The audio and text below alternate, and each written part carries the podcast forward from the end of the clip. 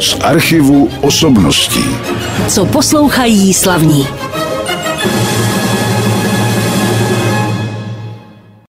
Vítejte po první ukázce při poslechu dalšího pořadu z archivu osobností, už tedy zase samozřejmě v roce 2024, protože ten pořad přetáčíme. Přetáčíme ho v době, kdy se Filharmonický sbor Brno, tedy Český filharmonický sbor Brno, abych byl přesný, ano.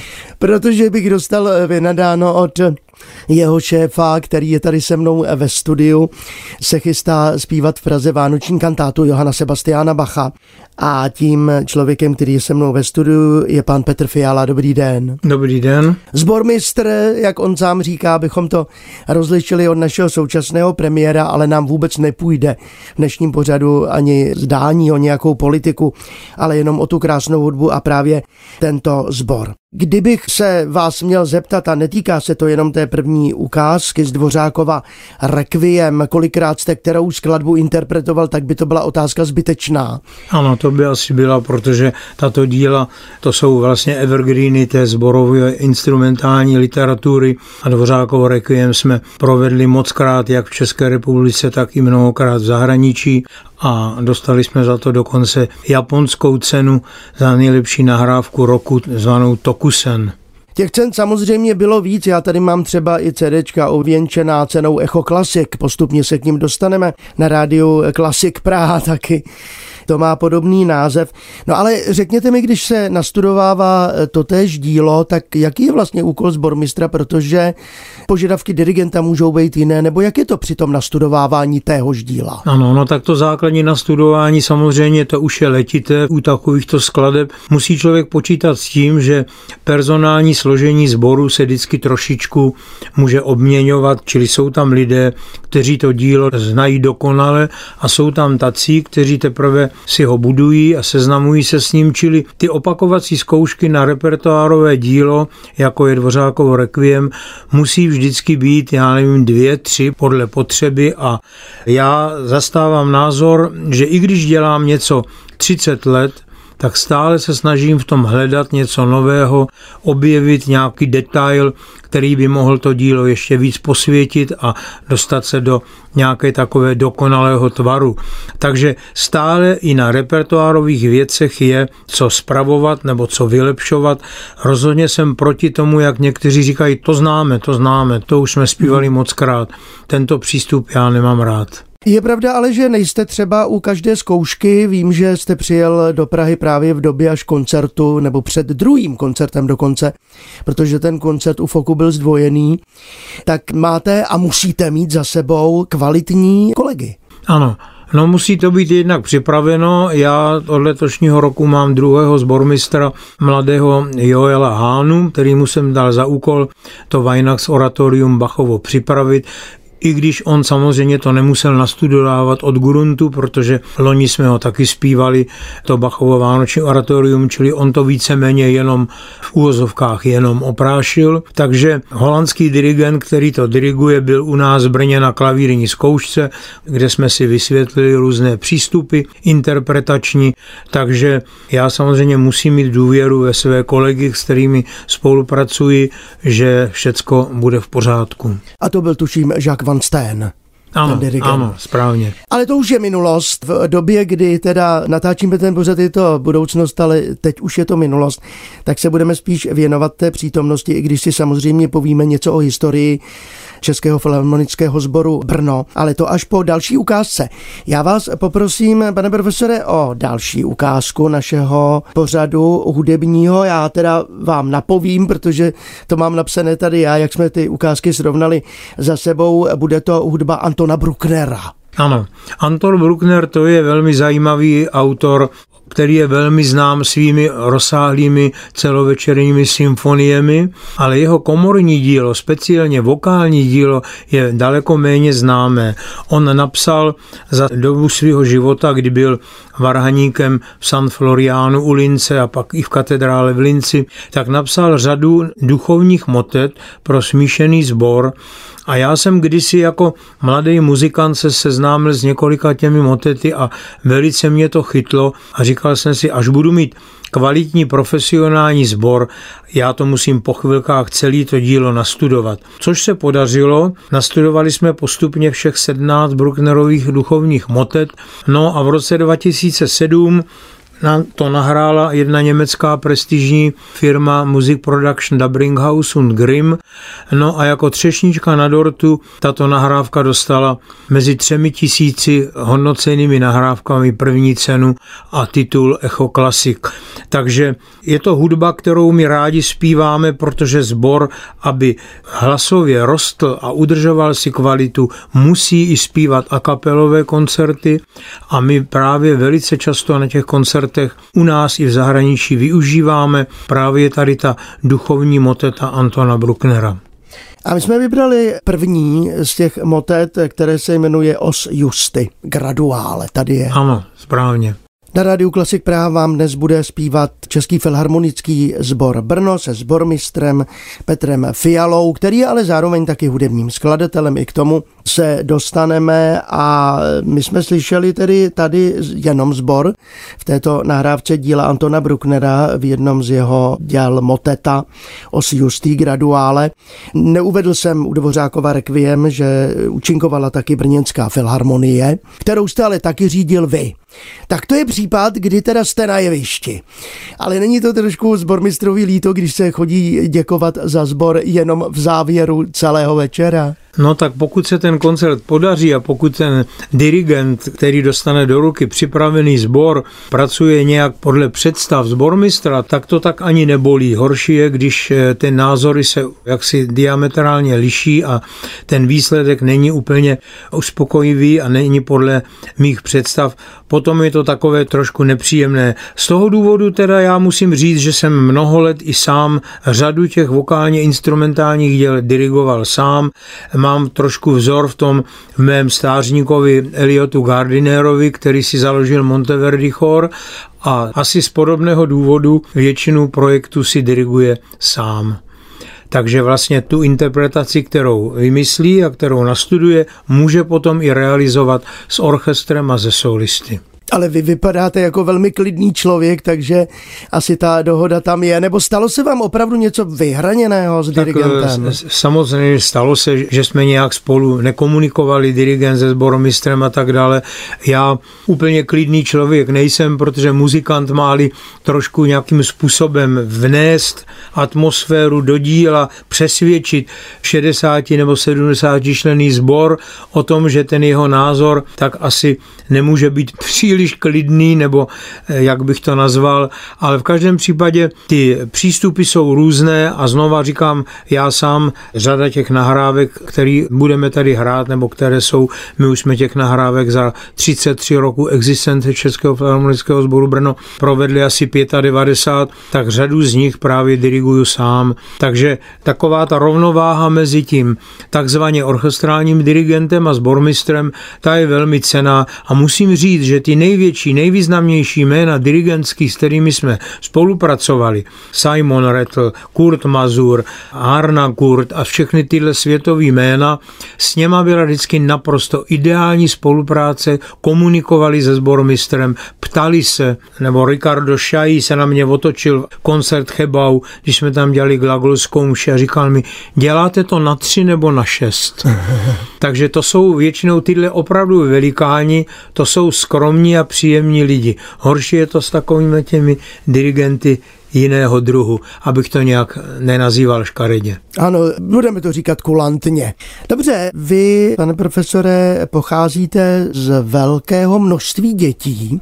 Ano. Myslím, bylo 13 nebo nějaké takovéhle ano, neuvěřitelné je to, je to správně, je to neuvěřitelné, ale je to pravda. Jsem nejstarší z 13 dětí. Dobře, a vaši mladší sourozenci někteří taky byli hudebně založeni nebo No, jsou? všichni jsme chodili do hudebky, všichni jsme zpívali, hráli na nějaký nástroje, pořádali jsme rodinné večírky, kde každý zahrál, co, co se zrovna naučil a tak dále. To všecko. Moji rodiče byli, ačkoliv měli civilní povolání, tak byli velmi muzikální a rádi zpívali a tak dále ale musím teda říct, že profesionálně se hudbě věnuje pouze můj nejmladší bratr František, který je o 24 roku mladší než já, čili o čtvrt století, to je už vlastně úplně jiná generace, tak ten jediný je profesionální muzikant. Všichni ti ostatní moji sourozenci dělali jiné profese, ale hudbu mají rádi a protože ji provozovali jako děti, tak to je velká cenost. Že? No a pokud se týká té rodiny jaksi pokračovatelů, tak naši posluchači už měli možnost se seznámit v tomto pořadu s Terezí Fialovou, klavíristkou a violistkou, Kristýnou Fialovou, to není tak dávno, ano. co byla u nás ve studiu ano. a další eh, děti jsou ještě taky? No, tak z těch pěti dcer, které mám, tak ještě ta druhorozená dcera Miriam, ty už je dneska 53 roku, ta už je 25 roku profesorkou Brněnské konzervatoře, klavíristka, je korepetitor autorka Českého filharmonického sboru Brno, protože je skvělá klaviristka s absolutním sluchem a když je potřeba větší počet zpěváků, tak i zpívává v altu. Takže to je ještě třetí moje dcera z těch pěti, která se věnuje hudbě profesionálně. Dobře, tak to bylo jenom tak, eh, takové odbočení. střípky z vaší rodiny, takové odbočení. Poslední bude v tom, že připomenu vaše nedávné loňské, teda kulaté výročí narozeniny 80 let. Tak gratuluji dodatečně, když já se vám tenkrát přál, ale pak samozřejmě nebyl čas se sejít v té době. Těch koncertů asi bylo hodně, těch ano, jaksi ano. v uvozovkách oslavných. Bylo koncertů hodně, bylo to i spojeno s, vlastně s premiérou mého posledního díla Stabat Mater pro violu smíšený sbor orchestr, což se podařilo uplatnit ho na několika českých festivalech. Smetanova Litomyšl a Svatováclavský festival o Ostravě a tak dále. A největší radost jsem měl z provedení s bamberskými symfoniky a s dirigentem Jakubem Hrušou. A teď si poslechneme ale další skladbu v našem programu. My jsme teď vybrali velmi významné dílo, které ale nevím, jestli posluchači nějak blíže znají, a to je Kristus Ference Lista. Povězte o tom něco. Ano, listovo oratorium Kristus je obrovské rozsáhlé dílo o třech velkých částech.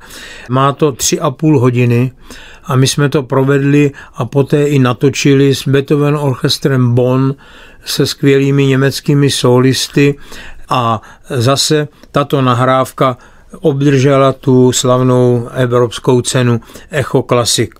A protože je to dílo opravdu velmi rozsáhlé, tak jsme se rozhodli uvést jenom část, část prvního dílu, takzvaného Vajnax oratoria, čili Vánočního oratoria, kde je velmi zajímavá a kapelová část pouze sem tam s doprovodem Barhan a jmenuje se to Stabat Mater Speciosa.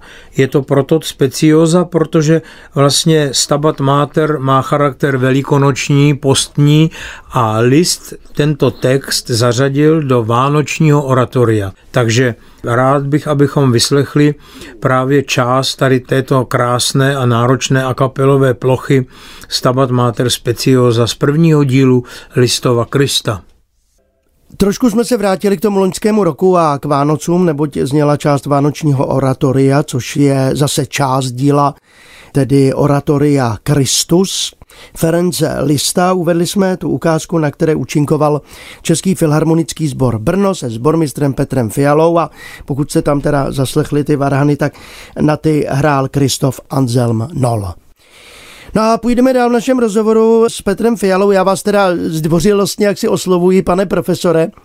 Ale vy už jste mi říkal před natáčením, že už jste pedagogické činnosti nechal. Už jste na to neměl nervy nebo čas? No tak spíš čas, hlavně čas. Já jsem, myslím, že po 35 letech pedagogické činnosti přitom jsem komponoval a vedl sbory, takže už toho bylo hodně a dneska mě samozřejmě maximálně vytěžuje provoz Českého filharmonického sboru Brno se 100 koncerty ročně s 18 zahraničními turné a tak dále. Takže to je veliká záležitost zátěž, kterou nesu. No a i s tou kompoziční činností už bohužel musím brzdit, protože na to už ten prostor není, i když to poslední dílo, o které jsem před časem před chviličkou mluvil, Stabat Mater, vzniklo v roce 2017. Chystají se ještě nějaké další nahrávky, protože my si tady hrajeme z CD, která vyšla, ale je pravda, že dneska už je to trošku s těmi nahrávkami svízel. Je to trošku svízel, dneska většinou my nahráváme pro rozhlasy, pro rozhlasové stanice, to moje jmenované Stabat Mater jsme hmm. například natočili pro Bayerische Rundfunk, pro rozhlas a chystá se i vydání na CD, ale my natáčíme pravidelně pro většinu rozhlasů, tam, kde koncertujeme, tak většinou rozhlas tam přebírá ty naše koncerty live, takže těch nahrávek rozhlasových je po Evropě desítky, bych řekl. Ano, některé tady máme před sebou, i když jsme mohli vybrat samozřejmě jich jenom několik, ale věnujeme se teď už činnosti sboru jako takového, jako organizace, která je poměrně rozsáhlá. Já jsem si tam četl jména lidí, kteří se podílejí na tom, aby ten sbor fungoval tak, jak správně fungovat má, protože samozřejmě sbormistr nemůže sledovat všechno, co se kolem sboru děje. Připomeňme, sbor byl založen, tuším, 1990. 1990, ano, takže máme 33 roků za sebou. Co bylo v Brně před eh, Českým no, filharmonickým sborem? Před Českým filharmonickým sborem já jsem tehdy ještě jako profesor na konzervatoři, tak jsem dirigoval mužský sbor Ferster a dívčí sbor Amicicia.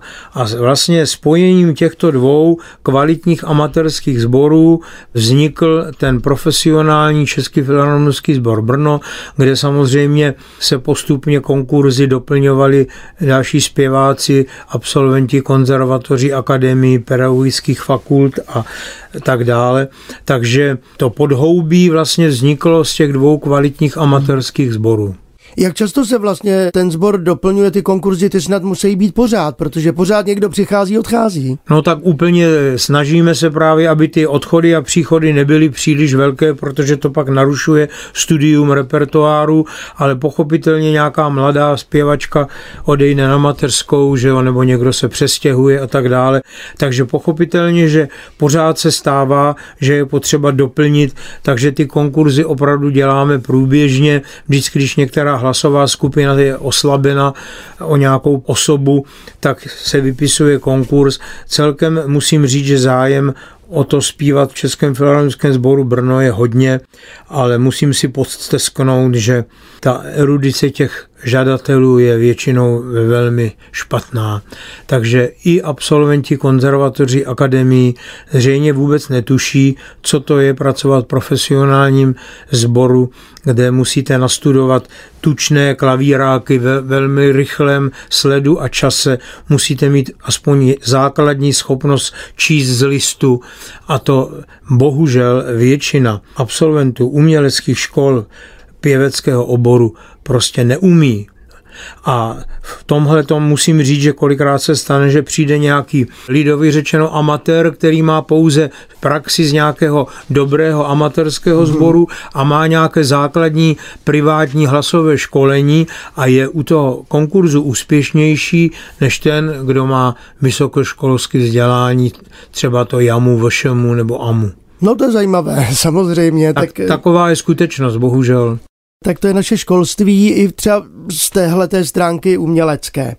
Mimochodem, vy dnes zpíváte vlastně všechno, zbor taky musí zaspívat asi všechno. Ano. Co se po něm žádá, zaměřujete se na oratorní, kantátový a operní repertoár. Bylo to tak hned od začátku? No, od začátku jsem do oper moc nechtěl, protože jsem si říkal, že jsme koncertní sbor, budeme dělat kantáty, oratoria, mše a všechny tyhle, tuto literaturu, jenomže postupně přišly nabídky hlavně v zahraničí i na operní stadiony. No a protože jsme obecně prospěšná společnost že jo, a máme bohužel jenom malé 50% dotace na náš provoz, tak ty ekonomické tlaky nás víceméně přinutili, že děláme i operu. Tu operu teda děláme výrazně v zahraničí. Byli jsme několik let rezidenčním sborem ve Walesu, Wagnerovského festivalu. Teď už 8 roků jsme rezidenčním sborem Mezinárodního operního festivalu Heidenheimu u Stuttgartu, takže každý rok musíme nastudovat dvě dvě opery pro ten festival. A vedle toho ještě se stane, že tu musíme nastudovat něco na Salzburg Festspiele, taky zpíváme občas. A Teď dokonce máme před sebou takový veliký mimořádný turné. Byli jsme angažováni k provedení opery když to přeložím do češtiny, jmenuje se to Dívka s modrýma očima a napsal to současný australský skladatel Bradshaw, Lee Bradshaw a musíme nastudovat z paměti samozřejmě na scéně operu v arabštině. Aha, tak to je zajímavé. Takže a budeme celý duben vlastně pracovat v Riádu, v té tamní opeře a provedeme osmkrát toto dílo. Takže tím pádem se dostáváme i k té operní tvorbě. V současné době máme v repertoáru asi 30 nebo 35 hmm. oper už za ty roky, co děláme i operní věci. Dobře, tak zůstaňme raději u nás. Zůstaňme raději, ano, ano, ano. Která je nám vlastnější a já mám teď na mysli hudbu mistra nadmistry Leoše Janáčka. Co jste vybral? Ano, Glagolská mše, vybrali jsme druhou část Sláva z jeho slavné Glagolské mše, kterou já považuji za jedno z nejlepších nebo možná nejúžasnějších vokálně instrumentálních děl 20. století. A Glagolskou mši samozřejmě my zpíváme často a všude možně. Máme ji i natočenou několikrát. My tady budeme prezentovat nahrávku, která je live nahrávka ze slavné Albert Royal Hall v Londýně s londýnskou filharmonií a s Kurtem Mazurem, slavným dirigentem. Takže Glagolská mše je opravdu náš evergreen, který zpíváme často a rádi. Teď jsme ho nedávno zpívali i v Bamberku s Jakubem Hrušou a tak dále. Takže za glagolskou mši jsme dostali taky tu cenu Pražskou Prague Awards v roce 2019 právě za interpretaci Janáčkovi glagolské mše. Byl jsem na předávání těch cen, takže si na to ještě pamatuji. Tak tady je ukázka. Vybrali jsme část Sláva z díla Leoše Janáčka z jeho slavné glagolské mše. Jak už tady opakuji po několikrát, ani bych nemusel, zpíval Český filharmonický sbor Brno se sbormistrem Petrem Fialou. V tomto případě London Philharmonic Orchestra řídil Kurt Mazur. Petr Fiala je se mnou ve studiu, ale už máme před sebou jenom dvě hudební ukázky. A ještě jsem se nezeptal, protože toto všechno jsou díla, která buď jsou posluchačům známá, nebo jsou to díla známých autorů, nejsou od něho, tak on samozřejmě je taky hudební skladatel. Já už jsem to tady několikrát zmiňoval. Já tady teda mám v poznámce kolem 200 nebo přes 200 skladeb, asi jestli to je, je pravda. Je to pravda. Je protože to pravda. někdy ty internetové informace trošku je jsou zavádějící. A co to je všechno za díla? To je od instruktivní literatury pro děti až po celovečerní hmm. operu Kráska a zvířena, text Františka Hrubína. Mám čtyři symfonie, několik smyčcových kvartetů, řadu klavírních, houslových a dalších skladeb. Dokonce jsem se nechtěně etabloval jako jeden z nejvíce hraných autorů v Evropě na nástroj akordeon, protože jsem byl před mnoha a mnoha lety vyzván svým kolegou, profesorem Tesařem na konzervatoři, my nemáme literaturu, napiš nám něco. Tak jsem napsal, říkal jsem, já tomu nástroji vůbec nerozumím, nikdy jsem to nedržel v ruce, já ti to vysvětlím, tak jsem mě pozval, vysvětlil mi základní principy, já jsem napsal skladbu, která se jmenovala Tokáta Burleta, taková jednovětá, kontrastní, asi sedmiminutová skladba. Tak jsem mu to předal a on za tři dny přiběhl a říkal, to není možný, to se tak hraje, jak kdyby celý život hrál na akordeon.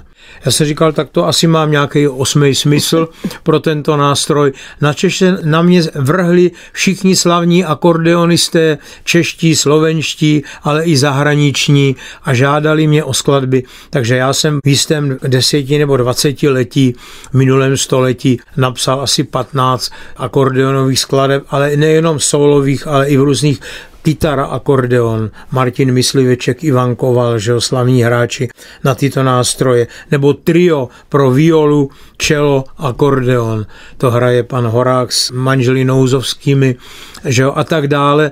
Mám třeba jeden francouzský akordeonista mě psal, mám skvělou koloraturní sopranisku, napište mi něco pro soprána akordeon. Tak jsem napsal cyklus Flos et Ventus, Květ a vítr, je to pětidílný cyklus pro soprán s akordeonem.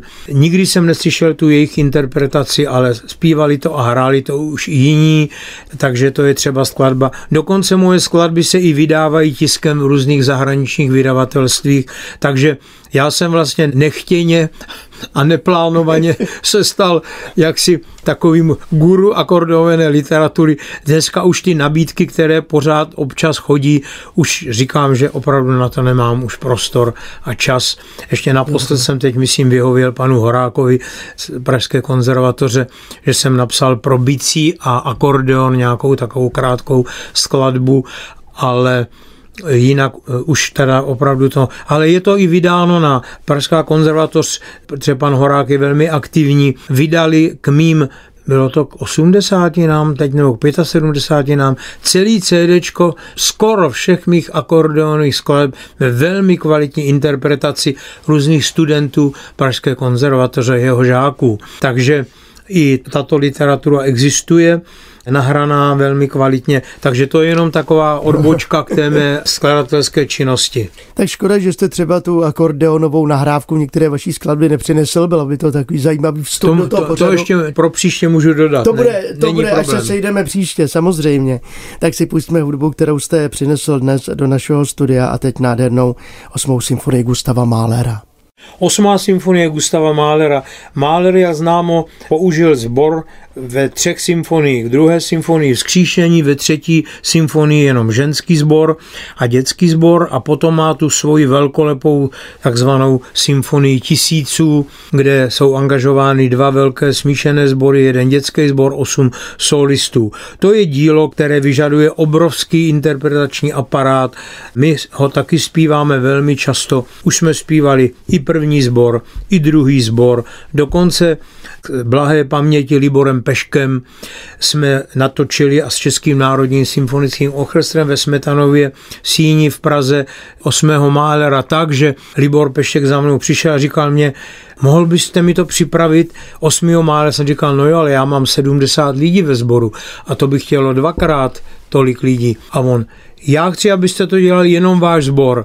Vemte si nějaký výpomoce a natočíme to takhle. Já jsem říkal, no to je teda docela odvážná výzva. Nicméně vzal jsem výpomoce, dal jsem dohromady 100 zpěváků, 51 sbor, 52 sbor a provedli jsme to, natočili jsme to pro nějakou japonskou firmu.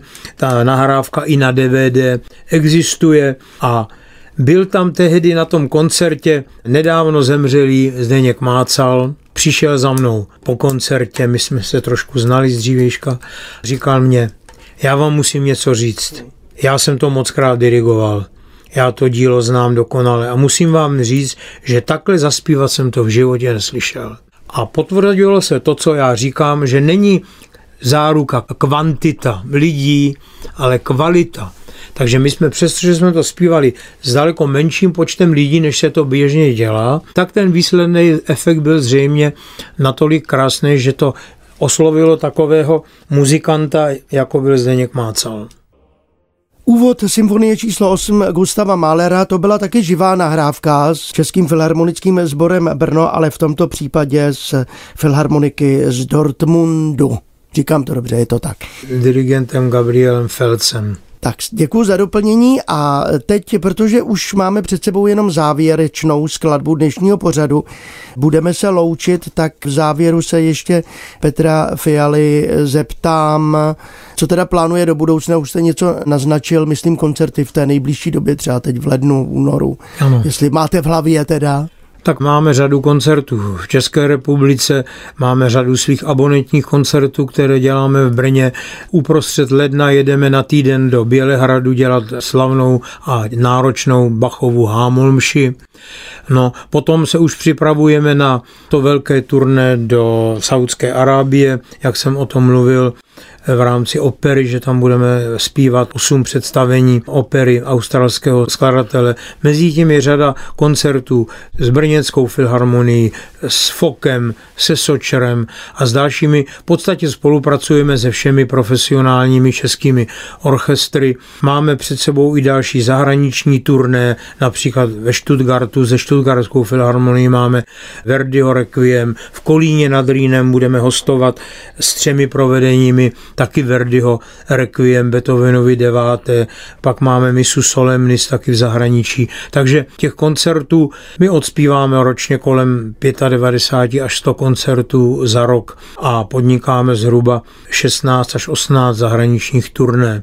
Takže ta činnost, ta práce je opravdu náročná a veliká a problém je ten, že jsme obecně prospěšná společnost a díky tomu, že nemáme vlastně zřizovatele, takže ta existenční nejistota občas je velmi a velmi komplikovaná a složitá. Řešíme ji vlastně celou dobu své existence.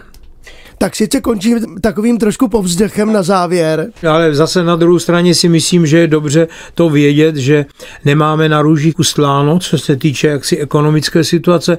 Na druhé straně je to obrovský impuls k tomu, abychom byli dobří, kvalitní, aby o nás byl zájem, což si nemůžeme stěžovat. Zájem je jak u nás, tak i v zahraničí, což samozřejmě čemu jsme rádi a pracujeme co nejlépe dokážeme. Je tady poslední ukázka, taky uveďte, pane profesore, je to Poslední ukázka bude z Prokofjevovy kantáty Aleksandr Něvský. Je to nahrávka s Kolínskou filharmonií se slavným ruským dirigentem Dmitriem Kytájenkem a dáme tam jednu takovou efektní krátkou část, která se jmenuje Stavajte lidi ruskie, což asi všichni rozumí. Já vám moc děkuji, že jste přišel do našeho studia a navzdory tomu postesku věřím, že se bude dál dobře dařit Českému filharmonickému sboru a samozřejmě i vám osobně přeju hodně zdraví. Ano, já vám taky děkuji, děkuji za pozvání a příště zase na viděnou nebo naslyšenou. Z archivu osobností.